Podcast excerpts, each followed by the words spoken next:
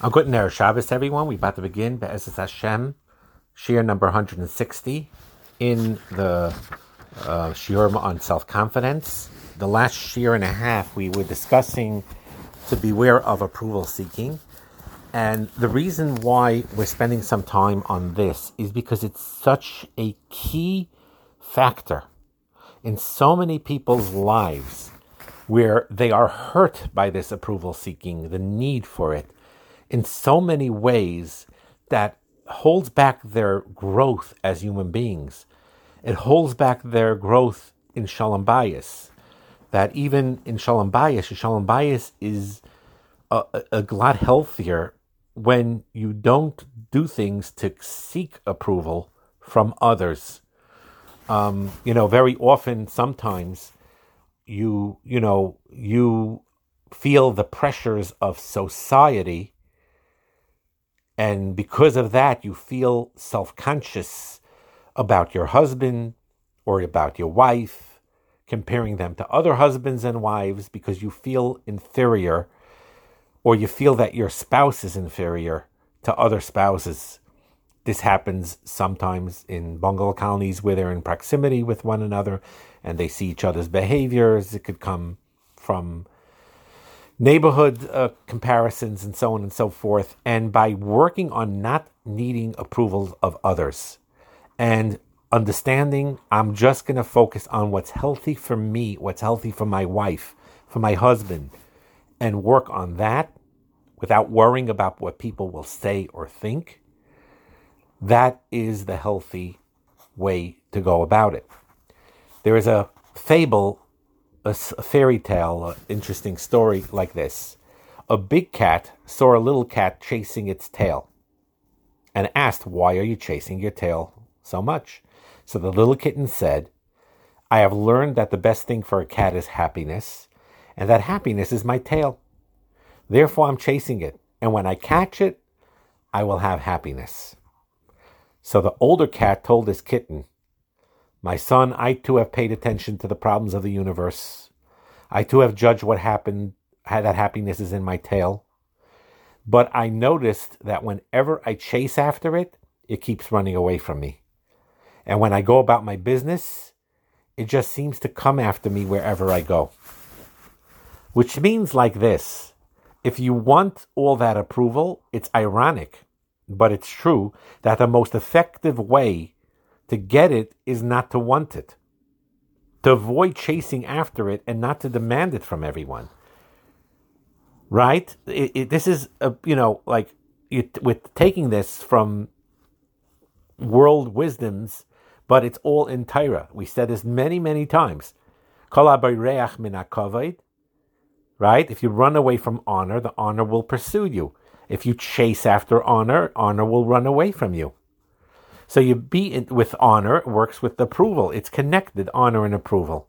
So by being in touch with yourself and using your positive self-image in a healthy way, that will automatically bring you more approval. When you don't seek for honor and you choose to be mechubed,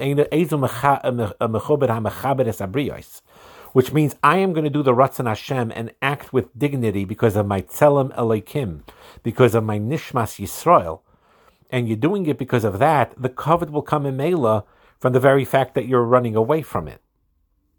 And you won't be depressed if that approval was withheld. True Gedalei Yisrael were like this. People like Rav Moshe Sherer, Rabbi Yaakov, Zechronam Livracha, Zecher Tzadikim Livracha, and others from all types of backgrounds of tzaddikim, they did not run after kavod. It's a fascinating story with Reb Yaakov, by the way, if I'm remembering co- correctly, that there was one point, I forgot which guttle it was, and they were going to enter a hall where they were going to speak, where they were being honored, or they were being a guest, and they were about to go in, and then this other guttle, and I forgot the name of the other guttle, asked Reb Yaakov, Reb Yaakov, you know, if we go in the front here, everyone's going to stand up for us. So let's go in that side door over there so no one will notice, and we'll go straight to the seats and no one will stand for us because we'll just right away run in and it won't. And Rav Yaakov said, no, we're going to go in the we're going to go in the front door. Everyone will see us and they'll get up for us. Why? He said, because our wives are there. In this meeting, their wives were, were present. And he said, they do so much for us. They're Mesiras Nefesh for us. They take our phone calls. They're up late at night with the knocking and the and the tzarchi tzibber that we do. And to get a little nachas, that our wives feel good, that their husbands, when they come, that you're getting up for them, gives them a nachas ruach that we we we we owe it to them to give them. So here is Rabbi Yaakov. Doesn't want to run. Doesn't want any kavod. His own natural instinct is to avoid it. But over here, he's doing this honorable thing with respect for his wife and to give her kavod. So this is using these types of things in healthy ways. Sometimes you run out, and the same thing applies, by the way, in certain cases where you're a mechubedik, a person, you have to, for example, I, I think, if I'm if I recall correctly, I could be wrong, but but um, Rav Moshe Sherer, I think Rav Aaron was miyayitzim also, in, in case, you know, and that's one of the reasons he didn't grow a beard, whatever it is, because he was with the Malchus. I think there was once he had to go visit Tisha B'Av, and Rav Aaron was matter him to wear shoes. Whatever the case is, is that that when you're doing things that are respectful, if you're wearing nice clothing and, and you're dressing presentable, and you're doing it not because you want of your ego, but because of Kavod Hashem, that takes away that even when you're you're acting that way, it won't get to your head. You won't become a Balgaiva, and you won't, uh, you know, it won't it won't affect you in a negative way. So you don't doesn't necessarily you don't have to actually always go the opposite direction, but whatever you do, you do with a healthy balance. So uh, another thing is is to label disapprovals with a new response, with the word "you."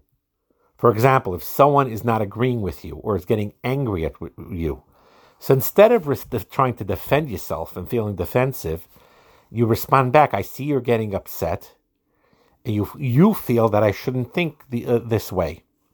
By wording it that way, you're keeping in touch with the feeling that and the fact that the disapproval is his disapproval.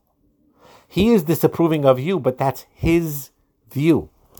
So you're saying in your mind, and you're also expressing, I see that you don't approve of this, that um, this decision that I made, or so on and so forth. You don't approve, not I. Don't start saying I, because that puts you in the in the position of defending or modifying what you just said to gain acceptance. You say you. I see you are upset with this aspect, and I want to understand why. This creates a certain healthy distance.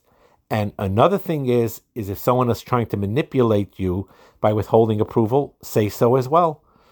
You know, that's also true. By the way, it works both ways. We said about manipulators, they could go two opposite ways in manipulating manipulating you.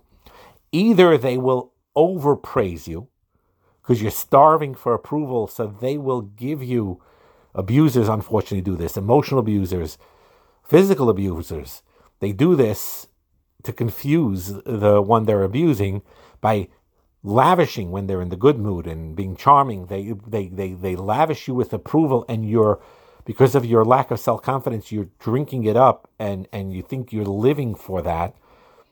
And they're using that to manipulate you or to hurt you. That's one way. Another way of manipulating you is withholding approval.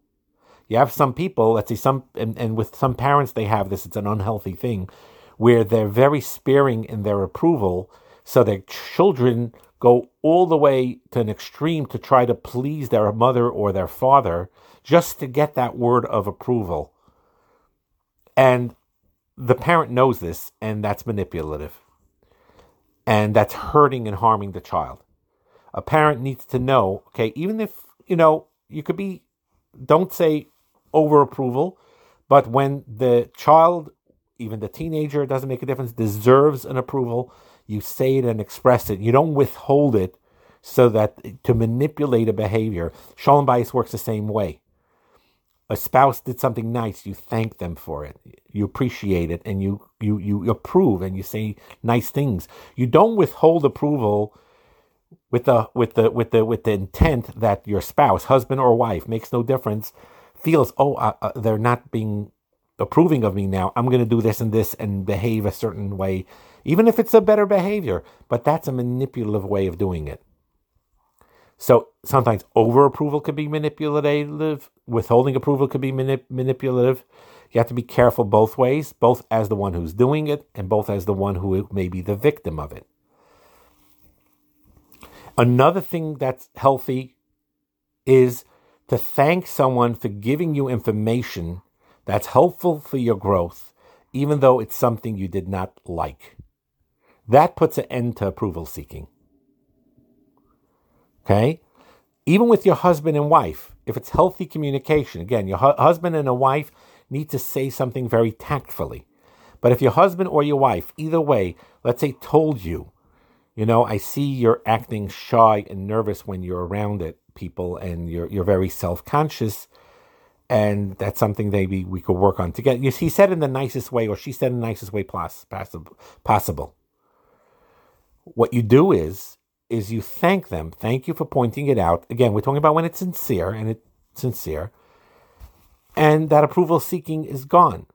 And you can actively, another thing is that you can actively seek disapproval and work on yourself to not get this, get upset. And for example, and this again, you need a little bit more of a reserve to do this, is that when there's a tzayrech, when there's a necessity to express your view, you express your view, even though you know the other person will oppose that view. You're not trying to create a tummel. Let's say it's talking about it in a regular, normal, healthy way. Instead of um, of trying to avoid the disapproval, you build up to deal effectively with it in a healthy way. And and this is a very healthy thing. You can practice ignoring disapproval and not paying any attention to those who attempt to manipulate you. This is very important, like we talked about before, the manip- manipulation that people do. It's interesting, um, this idea, and some of this I, I, I see from the book, Wayne Dyer's books, is very, very perceptive about things. And he said he had a friend that gave lectures. And um, what happened was there was one member that was very upset at things he was saying. And this member in the audience got up and rattled off all abusive remarks and questions, but very, very sharp, trying to bait the speaker to bring him into an argument. And the one who was speaking responded and to the whole tirade and said, okay. And he went on talking. He ignored the abuse. By ignoring the abuse, he proved that he wasn't going to evaluate, evaluate himself on the basis of what someone else felt. And the heckler stopped. Now, had the speaker not felt good about himself, he might, may, may have made this someone else's disapproval more important than his own good opinion of itself and been, been upset.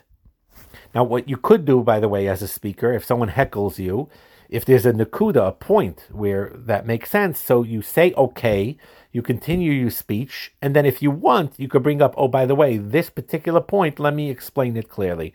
But not to, to make it clear that his or her tirade is not affecting you.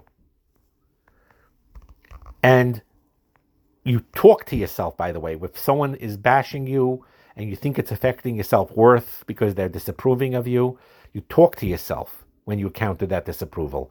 That's her business. That's his business.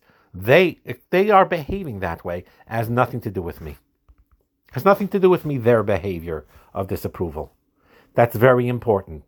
Even with employers and, and employee relationships, a boss could say a constructive criticism and an employee could learn from it. That's beautiful.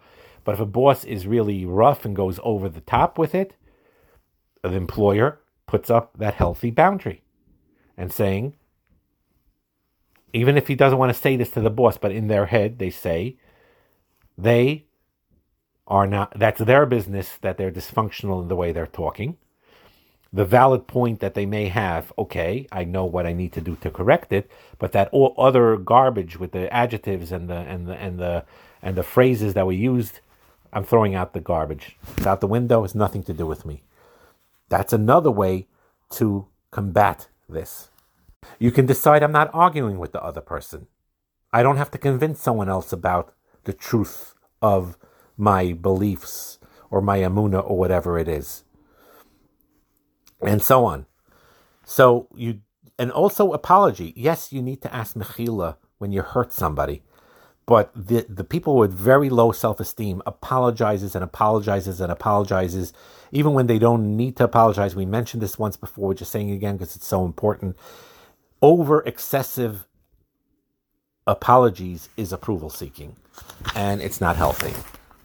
And so the idea is, in this year, which is also very important, it's kedai to listen to the last three, because it has a lot about this concept of approval seeking and their behaviors and so on that really, really negatively affects a person. And by developing a healthy self-confidence to, to be okay with one thing, to to feel an approval and a compliment. Everyone enjoys a compliment. There's nothing wrong with that. But at the same time, not to need it, not to be like a drug dependent on it, and learn to live without it, and you develop with that a very healthy sense of self, a very, and you develop a tremendous amount of serenity and calmness and acceptance of yourself that way. Have a wonderful Shabbos.